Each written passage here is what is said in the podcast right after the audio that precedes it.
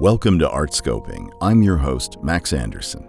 We are part of an industry that encompasses caterers, lighting designers, grips, transportation, and you know, we all came from somewhere. Very, very few of us came from a place of privilege.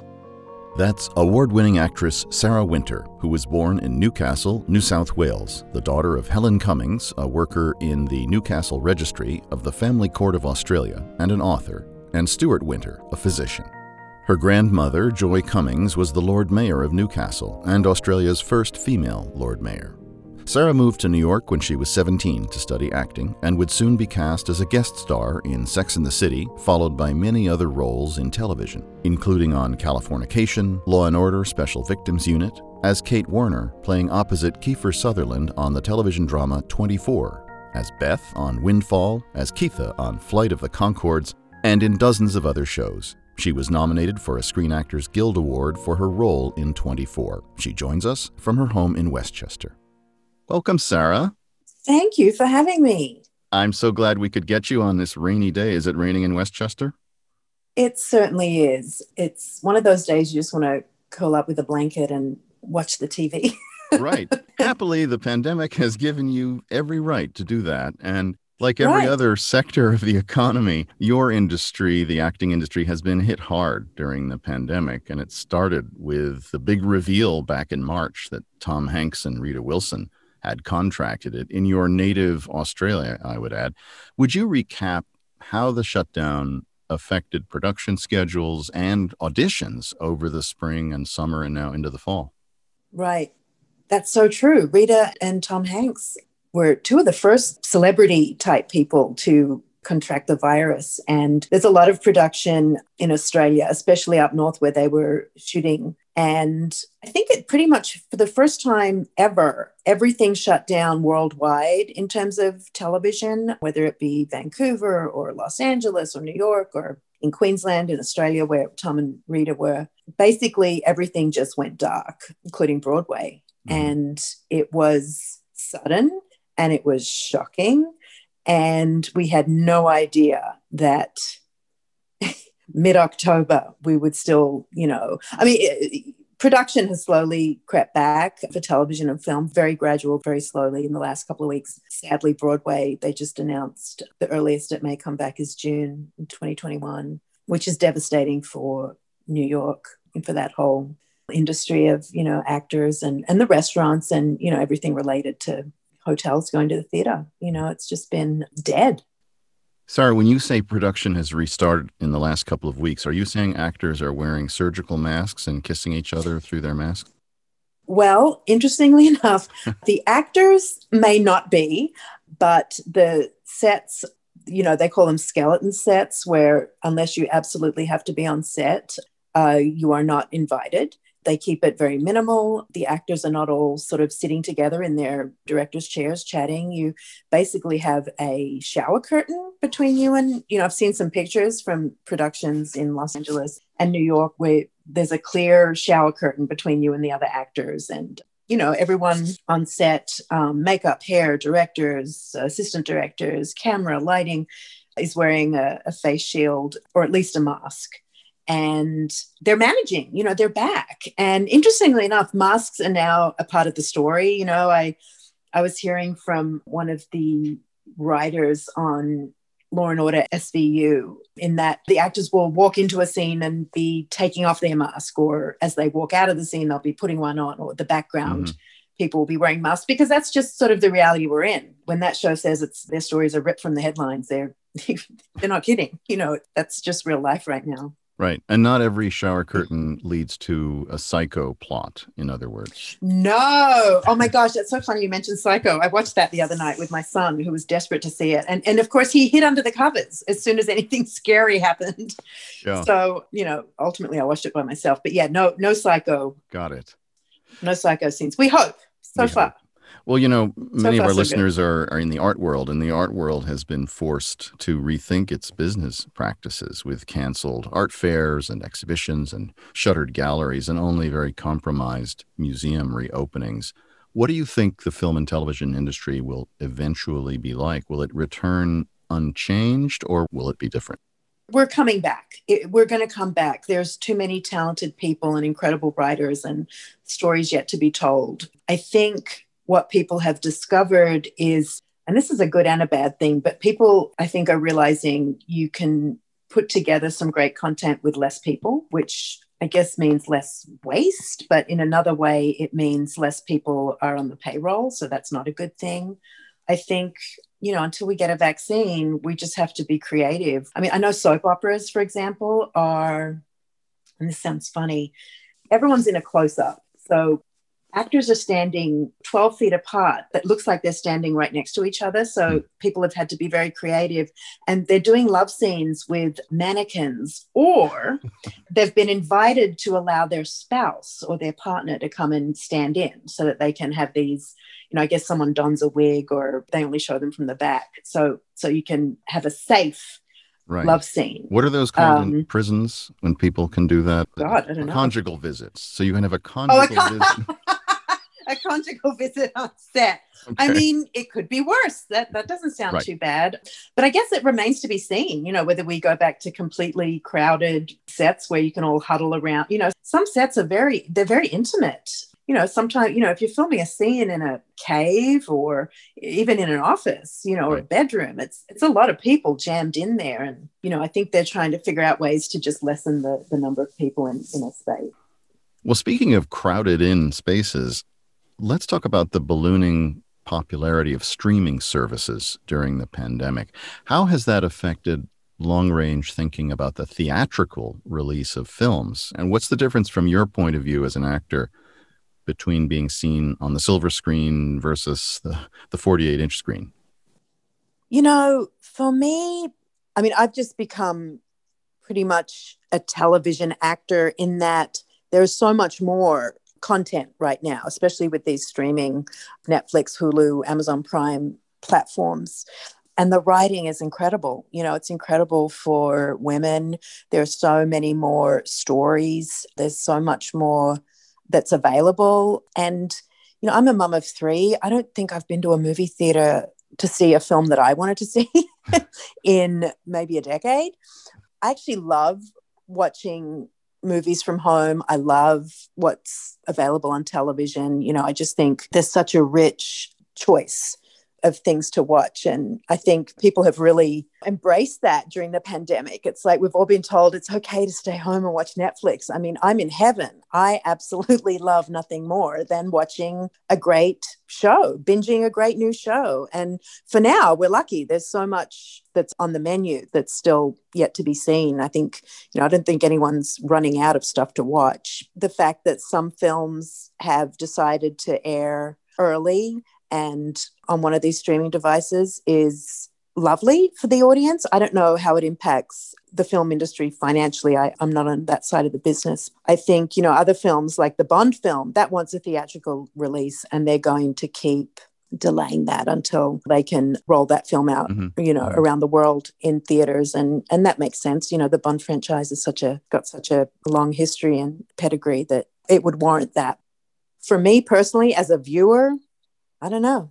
Call me crazy. I like staying at home and watching TV. well, just... what, what about with your actor friends around the country and around the world? What are they doing differently to keep themselves occupied beyond sitting on the you couch? know, I think podcasts have become a great platform for people to stay connected to fans, to connect with other actors. I've been listening to, and I love your podcast, by the way. I love that you're doing this. And and this is my first podcast guest appearance. I guess well, is, I guess that's what it's called. So I'm thrilled. I'm thrilled.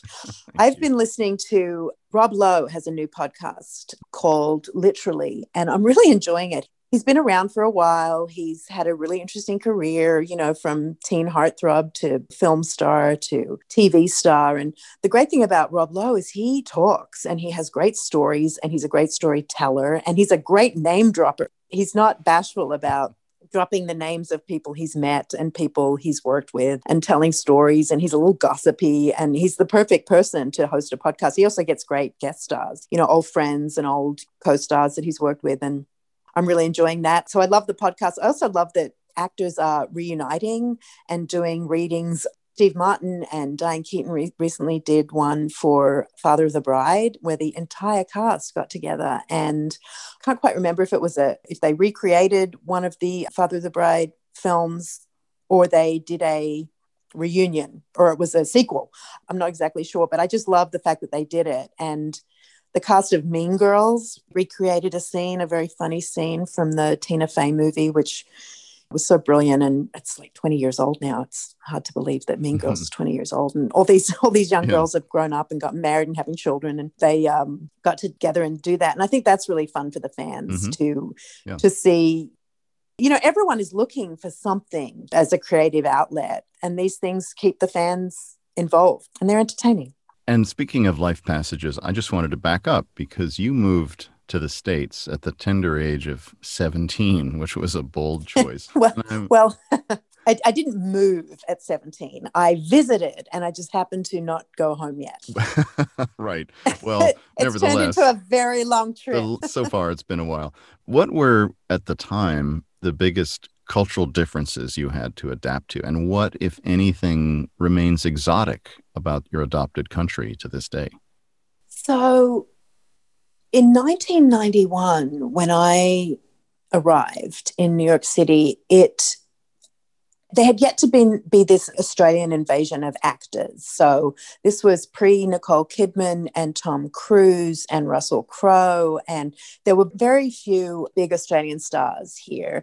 And so one of the big things was I told I had to, you know, do everything I could to eliminate my accent and take on the American accent, which is important. If you're going to live and try and make a career as a as an actor in America, you better bloody well know how to, you know, speak like a, an American, and that makes sense. But it was considered such a, a drawback for me to be Australian, you know, back then. And now it's like, oh, you're Australian, how great, you know, like of course you can do an American accent, you know, they all do.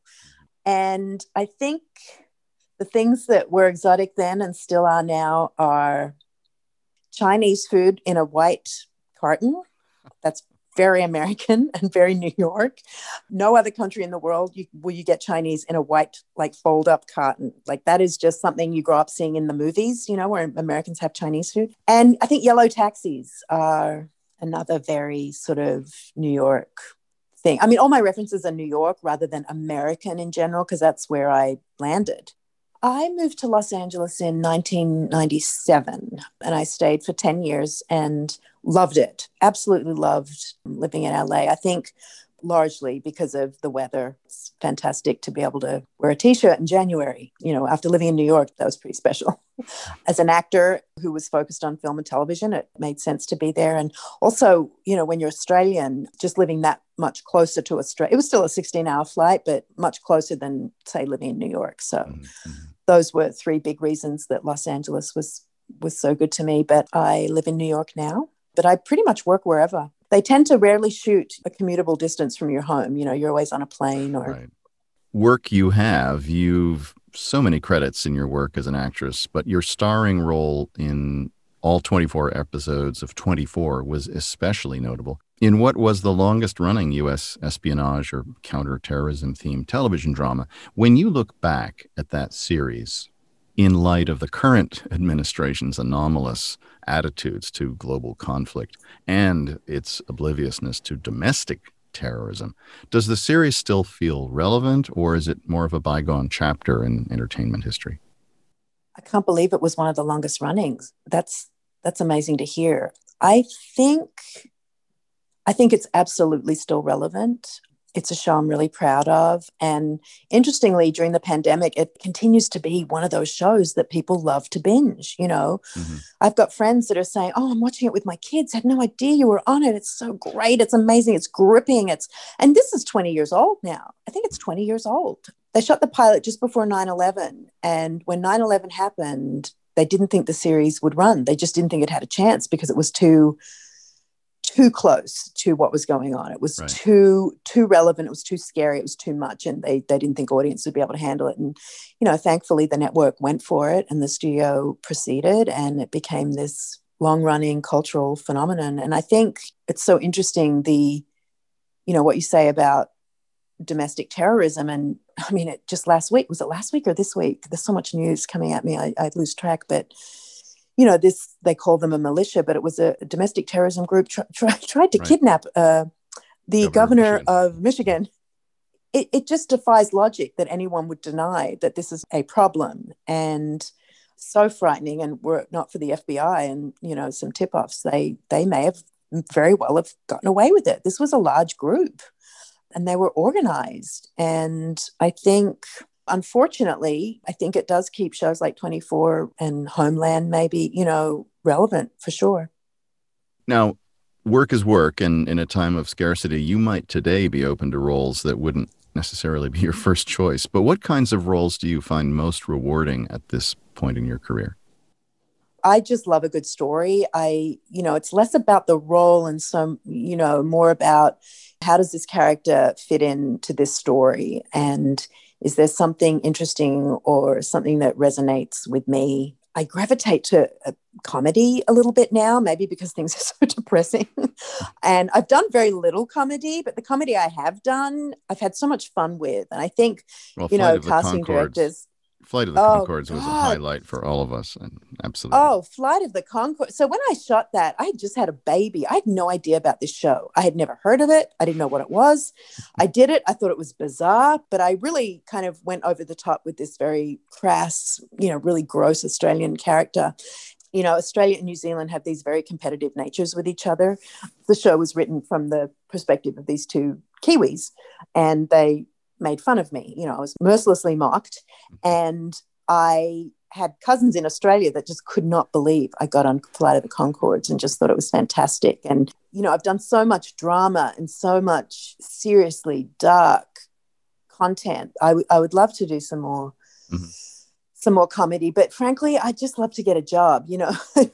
um, before this pandemic does us all in, you know, and I die of boredom, I, I'll play anything other people in your industry have gotten jobs. There's a guy in the Oval Office, a reality TV star. Say. Yeah, and mm. so it's axiomatic that those in the entertainment industry can command a voice in public policy. Now, media observers sometimes question the effectiveness of celebrities weighing in on politics coming from a position of privilege. Is that concern misplaced in your view?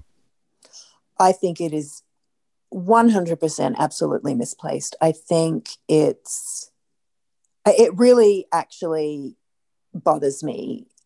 As an actor, you don't hang your citizenship at the door just because you are in the Screen Actors Guild. You know, we are allowed to have opinions like anyone, and we are allowed to care about the issues that the country is dealing with. And I think this attitude that we are somehow privileged or elite because we are actors and we're out of touch is frankly absurd. I think most of the actors I know started out sweeping the aisles at a local cinema. We started out waiting tables as carpenters. I mean, people think that, you know, at an award show, you know, you're all very glamorous and you're dressed up and up there pontificating about, you know, wildfires and climate change. Well, these things matter to us, but we borrowed that dress. We are part of an industry that encompasses caterers, lighting designers, grips, transportation, and you know, we all came from somewhere. Very, very few of us came from a place of privilege. And I think it's completely misdirected. I think it's really unfair. It's mm-hmm. like everyone, uh, it's almost like everyone, sh- you know, should be allowed to have an opinion, except the actors, you know, just act. you know, if a plumber has an opinion, no one goes, hey, just plumb. Just, just keep on plumbing. no one cares what you think, you know. But no, for some reason, actors are not supposed to, you know, do anything but act and read read the lines you've been given. Why? How dare you, you have an opinion? What do you attribute that to? Is it jealousy? What is it that inspired? I, you know, I think it's just that thing. I think people think because we look like maybe we ride around in limos or we live in mansions, you know, I certainly don't live in a mansion, and plenty of actors I know do not, but some do, and some have found success. And doesn't mean they're disconnected from life and the issues that we're facing. You know, it doesn't mean that we are all living in a castle having caviar and talking about little people you know it's i don't know I, I, just think it's weird i think it's it's it's judgmental and it must be stopped it must be stopped well fair enough but is there a difference is there a difference between the ways that americans talk about this and the way that australians do in respect to the concept of privilege. Americans don't believe in class, in the concept of class. Right. Instead, they slash we worship at the altar of upward mobility. But in the Commonwealth, I don't think that's the way people tend to think. Is that true?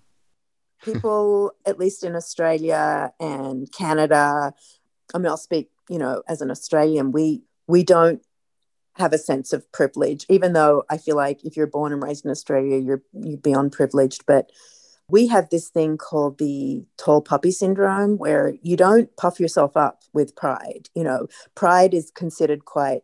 Um, I just want to make sure our listeners know what you mean P O P P Y rather than P U P P Y when you say puppy. Oh yes, not a not a not a puppy dog. A poppy being the flower. Yeah, yeah. because the scary thing it's is that, of, that that's about chopping off the tallest poppy in the field. Yes, the t- yes. So the tall puppy syndrome is sort of meant to describe this cultural phenomenon of mocking people who think highly of themselves, you know, and we do not like people who boast in Australia. So you cut down the tallest poppy. Mm-hmm. Um, very common in Australia and New Here Zealand. we make them president. Here we make them president, but um, you know, it's so weird. In Australia, we don't, you know, it's it's frowned upon to be proud of even who you are or where you're from or, or, or what you've become you know we you know it's much cooler to be self-deprecating you know you must be self-deprecating you must you know make fun of yourself poke fun of yourself don't be a show off that's considered really, you know, ugly. I mean, you can root for your your home team, but um, anything beyond that is just it's gauche. You know, it's not considered cool at all. So I think that's quite that's quite different. You know, America has pride, pride in the country, and we are the best, and we are the we will win, and we lead the world, and we we just don't have that. We have the we best healthcare, like, by the way. I don't know if you knew well, that. Well, yeah, well, you know, that's that's up for debate, Max. Um, we just we're, we're kind of like the younger sibling to america you know we're like the giggly younger sibling who's like okay you know yep keep going keep talking. Although we respect and love america we're your ally. We've been your ally in every major war you know. We well, we haven't been a great ally to you the last three years and change. Yeah no not really. No thanks. Um, but hopefully you know you'll make up for that. Yeah, it's just a what, yeah. A few days till the election, so we're all watching with bated breath, as I'm sure people are in Australia and Canada and yeah, very much. You know, we're we're very much invested in what happens here. You know, my country. Um, I mean, America is my country now. I'm an American citizen. I'm, I also retain Australian citizenship. My my sons have Australian passports. I very much have a foot in both countries, but I live here. I work here. I have three Australian American sons who who are being raised here, and I I'm hopeful that that things will get better because they have to. You have not only opinions about the right of people in your industry to speak out, but you're very active in various causes, including Moms Demand Action, which is a grassroots movement fighting for public safety measures that can protect people from gun violence. Can you talk a bit about that cause and about your hopes for progress in gun control? I would love to. I've been a member of Moms Demand Action since right after it was formed, and it was started by the incredible Shannon Watts on her Facebook page in her kitchen after the Sandy Hook massacre in Newtown, Connecticut. And it has grown into, we have nearly, I think, nearly 6 million supporters. We have chapters in every state of the country. And we basically campaign for stronger solutions to our gun laws, which are very lax, and to closing the loopholes that put in jeopardy the safety of American citizens. And I have campaigned on behalf of Mums Demand Action. It's part of Everytown, which was bankrolled by Mike Bloomberg, who was a has been a gun sense advocate for decades. He was one of the initial mayors that started uh, Mayors Against Illegal Guns which has now become Everytown slash Mums Demand Action. And uh, it's a cause I'm very passionate about. I think it's important to mention that Mums Demand Action is not anti Second Amendment. We have plenty of gun owners and gun enthusiasts that are members that support what we're doing. We support candidates that are running for office that are for stronger gun laws. And I think, you know, we have a long way to go, but we're getting there and we're going state by state um, in these uh, smaller elections you know, hopefully we wind up with a, a gun sense advocate in the White House come 2021. it's beyond all recognition what the Second Amendment was and and should be. It's been hijacked by the NRA and it's become a business. And the NRA pretty much are for gun, gun manufacturers rather than the rights of their members. They don't even stand for their for their members anymore. The gun lobby is is very wealthy and they are all about money. They're all about protecting money. And the more people that have guns, the better. And you know, whether children are dying in school or being shot in playgrounds or domestic abusers are able to get guns, felons are allowed to get guns, these automatic weapons are, are available. They, they don't care. They don't care about the cost of human life. They only care about making money and electing like minded politicians mm-hmm. to protect them. Filmmaking, television making is such a powerful facet of American life. Are there productions that you've been involved with or you would like to see that could start to change people's minds in the world of fiction, in the world of acting and narrative that might be helpful in this cause? You know, I think it's a topic that comes up occasionally. There's been some good films made, not a lot. I mean, it's not perhaps the sexiest topic. People want to sort of go go to a movie. I, you know, I don't know you know, I read a pilot for a series about five or six years ago that I was very interested in. It was Network. It was about the gun lobby, and it didn't. It wasn't ordered for a season. Um, it didn't go anywhere. It didn't get picked up, which was disappointing. And that could be for a multitude of reasons, not just the subject. But it is a subject that people do care about. I think it's something people are invested in. It's not a topic that isn't discussed in debates. It's a it's a, it's one of the leading topics now, which is great. So I think time will tell. You know, mm-hmm. I'm I'm hopeful that it can you know be included. I mean, there's plenty of documentaries and content you know about the subject. We'll see where that leads. Sarah, how can our listeners best find you online? Oh well, I'm on Instagram and Twitter. I'm on Instagram. Um, is that what you mean? Like, yeah, um, sure. Yeah. Oh, okay. Yeah. Sarah Wynter official uh, S A R A H W Y N T E R Wynter with a Y official on Instagram and on Twitter. God, what am I on Twitter? I think I'm Sarah. I think I'm Sarah Wynter. Mm-hmm. God, I should know, right? Isn't that terrible? What kind of a self promoter am I? Hold on, I'm just checking. Yeah, sure I think I'll... I'm Sarah Wynter. Yeah, I'm Sarah Wynter. so uh, yeah, on Twitter I'm at Sarah Wynter. mm-hmm. Okay.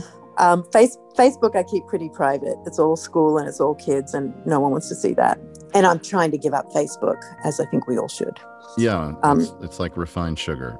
It's yeah, I know, and it's such a time suck. Oh my god! And we all have too much time on our hands right now. We should it, be getting off social media and reading books, or seeing you on the screen. And Sarah, thank you for making time today to tell us a bit about what you've done and where you're heading. And really appreciate oh, your making time. Oh my gosh! Thank you so much, and thank you for doing this.